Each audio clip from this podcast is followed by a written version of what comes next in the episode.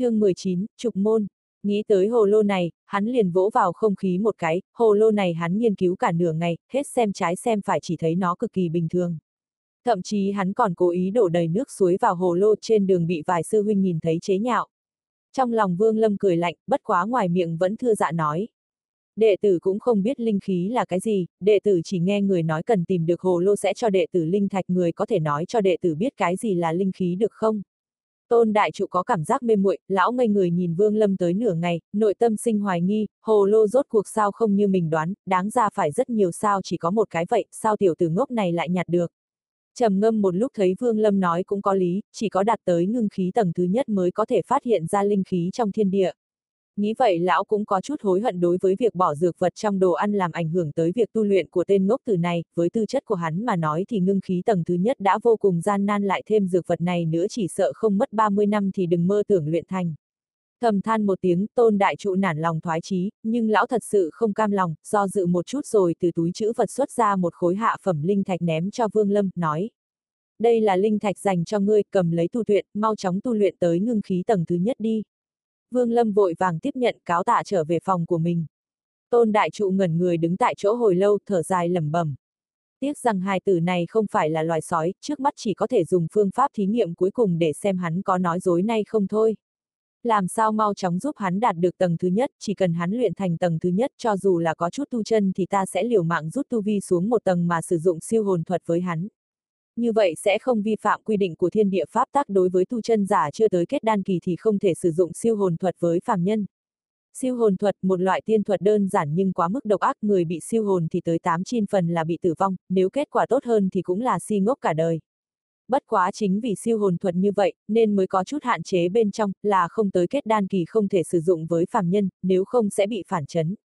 Nếu cùng là tu chân giả thì không bị hạn chế, nhưng cả đời nhiều nhất chỉ có thể sử dụng 3 lần, mỗi lần tu vi lùi xuống một tầng. Vương Lâm khoanh chân ngồi ở phòng quan sát tiên thạch trong tay, thấy chẳng có chỗ nào bất phàm, chỉ có điều khi nắm chắc thì cảm nhận được có chỗ phi thường, hắn nhắm hai mắt và bắt đầu thổ nạp. Một đêm trôi qua, Vương Lâm thở dài, trong cơ thể không hề có dấu hiệu linh khí nhập thể, hắn cười khổ không thôi, đúng lúc này cửa phòng bị người đẩy ra tôn đại trụ nghiêm mặt bưng một chén chất lỏng đen tuyền đi tới. Uống đi, Vương Lâm ngẩn người ra, cẩn thận nhìn, chưa dám tiếp nhận hỏi.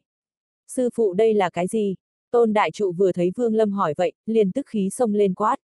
Ta còn có thể hại ngươi sao, cho ngươi uống thì ngươi uống đi, nếu không phải vì muốn ngươi nhanh chóng đạt tới ngưng khí tầng thứ nhất, ngươi nghĩ rằng ta sẽ thức đêm hao phí một lượng lớn dược liệu chân quý để làm ra bát thuốc này sao? Vương Lâm nhìn có chút do dự, nhưng thấy tôn đại trụ nét mặt không tốt vội bưng thạch bát lên uống một hơi hết sạch. Hắn uống xong thấy trong bụng dâng lên một cỗ nhiệt khí sau đó lập tức lưu chuyển khắp toàn thân, trong nháy mắt hắn cảm thấy miệng lưỡi khô khan, toàn cơ thể giống như bị lửa thiêu vậy. Mắt tối sầm lại, bát đá trên trên tay rơi xuống đất hắn mơ hồ giống như muốn ngủ. Mau thổ nạp ta giúp ngươi hấp thụ, tôn đại trụ đặt tay lên ngực Vương Lâm một cách không tình nguyện. Một cỗ khí mát mẻ từ ngực truyền tới, đầu óc Vương Lâm thanh tịnh lại, không nghĩ ngợi lập tức bắt đầu thổ nạp. Tôn đại trụ có chút đau lòng đưa mắt nhìn bát đá trên mặt đất lầm nhầm vài câu cắn răng lấy trong túi ra mấy khối hạ phẩm linh thạch phân trái phải vương lâm đặt vào trong lòng thầm nghĩ. Tiểu tử, lần này ta có thể mất tiền vốn lớn, ngày sau ngươi hết thảy sẽ phải trả lại cho ta.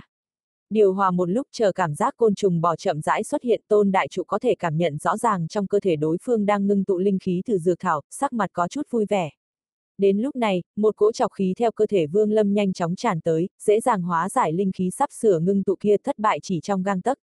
Tôn đại trụ sắc mặt đau khổ, hắn nhận ra nơi chọc khí phát ra đúng là chỗ linh thảo hắn để đối phương ăn hôm qua. Thử đi thử lại nhiều lần đến khi linh khí của dược thảo tiêu tán toàn bộ thủy chung vẫn không ngưng tụ được một tia linh khí nào. Tôn đại trụ thở dài một tiếng, buông tay nhìn chằm chằm Vương Lâm trong lòng trăm điều cảm xúc ngổn ngang. Vương Lâm mở mắt cảm giác toàn thân phiêu phiêu cực kỳ thoải mái, hắn đang muốn nói chút câu cảm tạ, nhưng không thưởng, mặt của tôn đại trụ có chút đau lòng, vung tay áo quay đầu rời phòng. Vương Lâm ngẩn ra, không rõ đối phương rốt cục trong lòng nghĩ gì, hoạt động thân thể một chút rồi đi ra khỏi phòng, hướng tới phòng tôn đại trụ cao giọng nói. Sư phụ ta ra sơn tuyền, xem vận khí hôm nay có tốt hơn không? Tôn đại trụ không nói, bất quá cửa vườn vô thanh vô tức mở ra, Phương Lâm vội vàng đi, hắn vừa ly khai, tôn đại trụ chưa bỏ ý định, lập tức âm thầm đuổi theo. Một tháng nhanh chóng qua đi, trong một tháng này, Phương Lâm ngày nào cũng ra sơn tuyền ngồi xuống, tôn đại trụ mỗi lần đều âm thầm giám thị, mỗi ngày lại càng thêm thất vọng, làm tôn đại trụ dần dần nản lòng thoái chí. Một tháng qua, hắn ngày nào cũng phải cấp cho Vương Lâm chút thảo dược nhưng linh khí thủy chung không thể ngưng tụ tôn đại trụ tính tình ngày càng cáu gắt.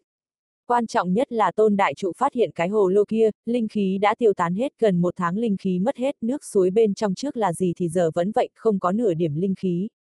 Cuối cùng hồ lô lạ này cũng không khác gì hồ lô bình thường, tôn đại trụ không khỏi vô cùng thất vọng cẩn thận phân tích suy đoán, hồ lô này bản thân không hề bất phàm, mà nó trải qua một chút biến hóa đặc thù mới tạo nên linh khí nồng đậm. Nói như vậy Vương Lâm cũng ngẫu nhiên có được khả năng hắn thêm cái gì đó vào hồ lô không lớn. Với suy đoán này, càng nghĩ lão càng thấy chính xác, không khỏi thấy rất đau lòng, một tháng qua lão hầu như cái gì cũng không làm, ngày ngày ngoài việc giám thị chính là sao dược thảo. Hiện tại thành công dã tràng tức giận kêu Vương Lâm lên, đem hắn răng dậy cuối cùng vung tay trục xuất khỏi chính viện. Lão hiện tại chỉ cần thấy Vương Lâm là trong lòng tức khí, hiện tại không thấy tâm không phiền, không bao lâu đã quên đi tên đệ tử này. Lão nghĩ đến việc Vương Lâm tuy một tháng thường xuyên ăn dược vật, nhưng dù vậy thì không mất 8 năm 10 năm đừng mơ tưởng luyện thành ngưng khí tầng thứ nhất trừ phi lão quyết tâm không để ý tới tổn hao thảo dược liên tục cho tên đệ tử này dùng.